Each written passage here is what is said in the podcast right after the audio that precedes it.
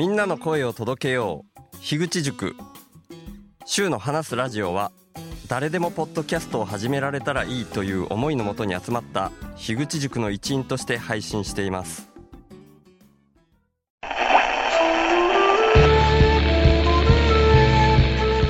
週の話すラジオショートバージョン。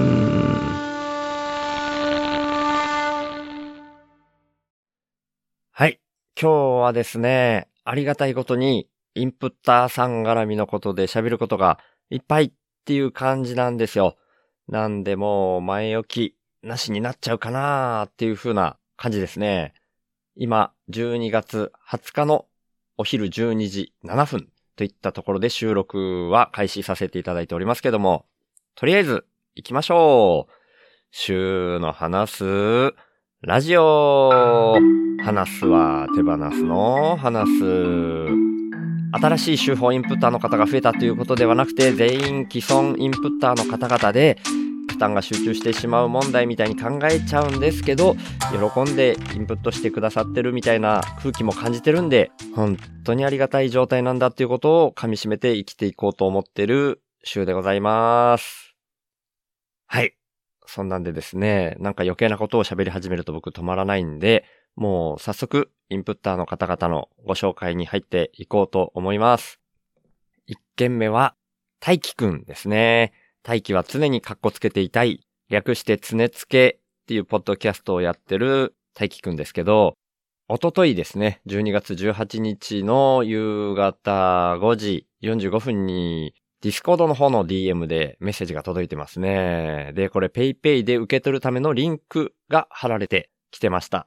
で、PayPay ね、なんかちょっと僕もよく仕組み分かってないんですけど、普段ね、もうポンって送られてきて、受け取りが自動で完了しましたっていうことがほとんどなんですけど、今回の大輝くんのやつは、その URL にスマホから飛んで、で、ブラウザーで PayPay にログインしてっていうんで、こう手動で受け取り完了ってして初めて受け取れる形でしたね。あんまりその差が分かってないですけど、確かにだいぶ前これ一回やったことあるなっていうような記憶はちょっとあったんですけどね。なんでそういう風に分かれてるかちょっとよく分かってないです。もし、あ、それやり方分かるよっていう方がいましたら、ぜひ教えてください。でですね、大輝くんはその PayPay のリンクと92円得した気分になってたので、点っていうメッセージもついてきてたんですよね。で、なんだろうと思って、どういう意味で得した気分だったのかなって聞こうと思ってたら、続けてまたメッセージが来まして、遠くに住んでる友達に1908円払うことがあって、2000円ペイペイで送ったら92円返ってきて、なんか得した気分になってました。っていうメッセージが追加で届いたんですね。で、これは単純に何かで1908円払うことがあったから2000円払って、だったらお釣りで92円返ってきたっていうことだから、別に大輝くん得してないと思うんですよね。なんで何も得してないよっていうふうに返しはしたんですけど、でもまあありがたいことだなと思って、でもありがとうって言って、丸ごと手法で話しちゃっていいですかって聞いたら、はい、いいですよっていうことだったので、今こうしてお話しさせていただいてるっていう感じです。で、そのメッセージで、つねつけでも92円返ってきたこと取りました。木曜日に配信する予定ですっていうことなんで、今僕が収録してるのは20日の火曜日なので、22日の木曜日にその内容が配信される予定ってことですよね。なんで僕これもしかしたらそれが配信されないと言っちゃいけないかなと思って、じゃあ手法での配信はその後にした方がいいかなっていうふうに聞いたんですけど、そしたら大輝くんが、あ、全然お気遣いなくっていうことだったので、その言葉に甘えて、今、もう話をさせてもらってるっていう感じですね。でも、その、92円分、特に得してないとは思うんですけど、もしかしたらその、木曜日配信のつねつけを聞いたら、なんで得した気分になったかっていう理由がわかるかもしれないですね。なんで、これを聞いてらっしゃる方、次のつねつけの配信を楽しみにしていただけたらと思います。でもね、これは僕の勝手な予想なんでね、もしかしたら理由がわかるかもしれないし、もしかしたらいつもの大輝くんの、あれんでも、あれみたいな感じの、全然スッキリしない感じかもしれないですね。でもあれいや、ちょっと待って、みたいな、ああいう感じがね、大輝くんのすごい醍醐味というか、魅力の一つだと僕は思ってるんで、それも含めて楽しみにしておこうと思います。まあ、とりあえず、今のところの僕の感覚としては、特に大輝くん92円得したわけじゃないと思うんですけど、まあ得していたとしてもですよ、その得した分を全部僕に回してくれるっていうその時点で、まあちょっとおかしいというかね。まあ僕からしたらめちゃくちゃありがたいことですけど、まあでも、なんかギチの完全人間ランドとかに通じる面白い流れっていうのに乗っかった最先端の動きだと思うんで、一緒に楽しい世の中に向かっていけたらいいなというふうに思っております。でもね、本当に大輝くん、こういうのきっかけでほっこりさせてもらってたり、いつも僕は大輝くんのこと気になる存在だと思ってるんで、今後ともよろしくお願いします。本当に大輝くん、ありがとうございました。はい。そしてですね、次が、まあ今回3人とも月額サブスクの週報インプッターを入れてくださってる方々なんですけども、そのお一人のムニットさんからインプットが届きました。で、これは郵送で届いたんですけど、Amazon 欲しいものリストからっていうわけではなくて、僕は住所を公開してるので、ムニットさんご本人が Amazon 経由とかじゃなくて直接購入されたものを送ってきてくださったっていうことなんですけれども、レッグウォーマーが届きました。レッグウォーマーわかりますかね？足首にだけこうつけるリストバンドの足バージョンみたいなやつなんですけど、足首を温めておくと全身がポカポカ温まる的なそんな感じのやつですね。で、僕ね、実家が衣料品店、洋服屋なんですよね。なんで、何年間かその実家の従業員として働いてた時期とかは、このレッグウォーマーとかを商品としては接していたことがあるんですけど、自分自身でこれを履いたことっていうのはなかったんですね。なんでね、まあ、そうか、この手があったかみたいなね、そんな感じがあって、実際今ももう装着してるんですけど、本当にね、足首が温まるだけで、全然違いますね。これはちょっと盲点でした。ただまあ、自分で買うかって言われたら、やっぱ今後も自分で買うっていうのはなかなかしづらいだろうなっていうふうに思うんで、こうやって自分で買わないけど送られてきたら嬉しいものっていうのが、こういうレッグウォーマーとか、そういうものだったんだなっていうのを送られてきて初めて気がつきました。ムニタさん本当にありがとうございます。まあこの週の話すラジオでは何回も言ってるみたいに僕は冬は完全ノー暖房で過ごしてるんで、でね、今年はなんか11月が暖かかったせいだけにはもうできないような気もしてるんですけど、12月に入ってからもうだいぶ経ってるから、そのせいだけじゃないとは思うんですけど、なんか去年に比べてえらい寒いような気がしてるんですよね。で、僕普段天気予報の温度とかもそんなに気にして生きてこなかったので、今年の温度だけ見ても去年と比べてどうだかっていうのはあんまわかんないんですけど、でもそこまでじゃないような気はするなぁと思いながら、まあ今朝とかは霜が降りてましたけど、今年に入って霜降りたのは今日が初めてだったかもしれないぐらいな感じで、そういう意味ではそこまで去年より寒いっていう感じでもないはずなんですけどね。なんか、体感的にはえらい寒い気がしてて、なんでこのレッグウォーマーも本当に役に立ってます。昨日も布団に入った状態でもこのレッグウォーマーはつけたまま寝ました。でね、この体が温まるまではやっぱり眠り始められないんですよね。なんで、でもこのレッグウォーマーがあったことで少しはその体全体が温まるっていうのにかかる時間が短縮されたような気がするんで、本当にリアルに役立ってます。で、あと、これはムニットさんに直接メッセージのやり取りをして確認したんですけど、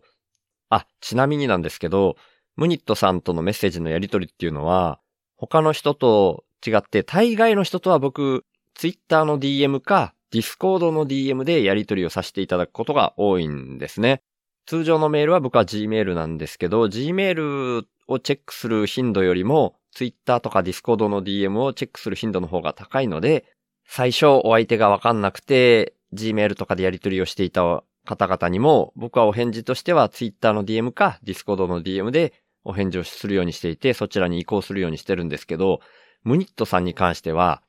実はメールですらわからないっていう状態なんですね。っていうのは、過去にも一回お話ししてますけど、週の話すラジオの公式サイト、そこのお問い合わせフォームからご連絡くれた方なんですね。で、未だにそこを経由したやり取りっていう形になってるんですよ。で、そのお問い合わせフォーム上からの連絡が来ると、Gmail の方に通知が来て、で、その通知からまた返信するっていう風にやると、週の話すラジオの公式サイトの受信ボックスみたいな、そこでのやり取りができる形になってるんで、だから僕はムニットさんに連絡するときに、そこの受信箱からの返信でしか連絡できないんですね。なんで今回も事前連絡があったわけじゃなくて、そのレッグウォーマーが届いたので、ありがとうございますっていうことでご紹介していいかどうかっていう、そういうのも含めて、そこの受信ボックスからのやり取りっていうことで問い合わせをさせてもらって、で、このお手紙についても内容をご紹介してもいいですかっていうふうにお聞きして、で、ムニットさんからは、そのまま読まれるのはちょっと恥ずかしい気がします。何が書いてあるかシュウさんの言葉で要約してくださるならいいかなーっていうことだったんで、ちょっと僕なりに要約した言い方にはなってしまうと思うんですけど、本当に嬉しかったんで、そのお手紙の内容を要約してちょっと話したいなというふうに思ってるんですけど、まあ、突然荷物をお送りしてすみませんっていうことから始まってて、僕が11月に東京に行った時で、実際にはムニットさんがそこで直接会ってレッグウォーマーは渡せないかなというふうに思ってたみたいなんですね。ただ僕がもう東京では27人かな、トータルでお会いしてみたいな、そういうのもツイッター上でわかるような形になってたので、これはちょっと邪魔しちゃいけないかなみたいに遠慮されたみたいだったんですよね。ただまあ僕がそういう東京で体調を崩したこととかもご存知で、そのことも心配されていて、で、それだったらと思って荷物として送ろうっていうふうに思われたみたいだったんですね。で、ただ僕がやっぱこういう生き方をしてて、このレッグウォーマーがいるかいらないかちょっと不安だったっぽいんですね。この文面見る限りではですね、信念を曲げるようなことは提案できないしみたいな、だからもしいらなかったらどなたかに差し上げてくださいみたいなことも書いてくれてるんですよね。いや、もうこの気遣いがすごすぎるんですけど、で、最初にね、このもの自体が届いた時に裏面に差出人の欄がありますよね。その差出人の住所がいいかねパレットの住所になってるんですよ。なんで最初僕はムニットさんがいいかねパレットに立ち寄られていて、その時にそこから送ってこられたのかなっていうふうに思ったんですけど、いや、これはそういう意味じゃなくて、なんかこう、宛先不明で帰ってきたりすることがありますよね、住所って。で、万が一その時に帰ってくる先をムニットさんじゃなくて、いいかねパレットに送られるようにと思って、差出人の住所のところは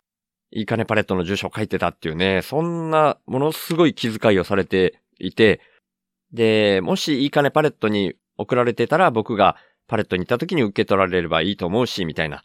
で、もしシュウさんが使わないんだったら誰かいいかねパレットの方に使っていただければっていう感じでね、ほんと気遣い満載のお手紙で、もうちょっとびっくりしましたね。で、ムニットさんそんな感じで、普段ツイッターとかでももうアカウント自体も僕も知らないし、でもツイッターでの動きとかは見られてるみたいなんで、アカウント自体はあると思うんですけど、まあもしかしたらフォローとかもされていない状態で見られてるかなとか、まあそんな感じなんですけどね。まあただ僕は前に言ったみたいに、ミンラボのリアルオフ会でも東京で直接お会いしたこともあるし、その後、1ヶ月に1回ズームオフ会が開かれてた時期にブレイクアウトルームで一緒に喋ったこともあるしで、その時には全然元気に喋られる方だなっていうふうに思ってはいるんですけどね。なんかすごくネットになると奥ゆかしい感じになるというか、そんな感じの方なんですけどね。まあ僕としてはそのネットとかツイッターとかでもいつかは楽しくわちゃわちゃ絡めるようになれたらいいなというふうには思ってますけど、まあそればっかりはね、それぞれの方のペースというものがありますので、まあゆっくりまたムニットさんのペースを待ちたいっていうふうに思ってます。でも本当にこのレッグウォーマーもそうですし、ムニットさんのその気遣い、お気持ちがめっちゃくちゃ嬉しかったです。さっきの受信ボックスからのメッセージにも書いたし、ツイッターでも書いたんですけど、次に万が一また僕が東京に行くようなことがあったら、ぜひムニットさんと直接お会いしたいなっていうふうに思ってますんで、その時にはよろしくお願いします。ムニットさん、今回は本当にありがとうございました。はい。そして3人目ですね。3人目の方が、イザさんですね。もうイザさんはね、もう毎回こんな風に言っちゃってますけど。次回へ続く。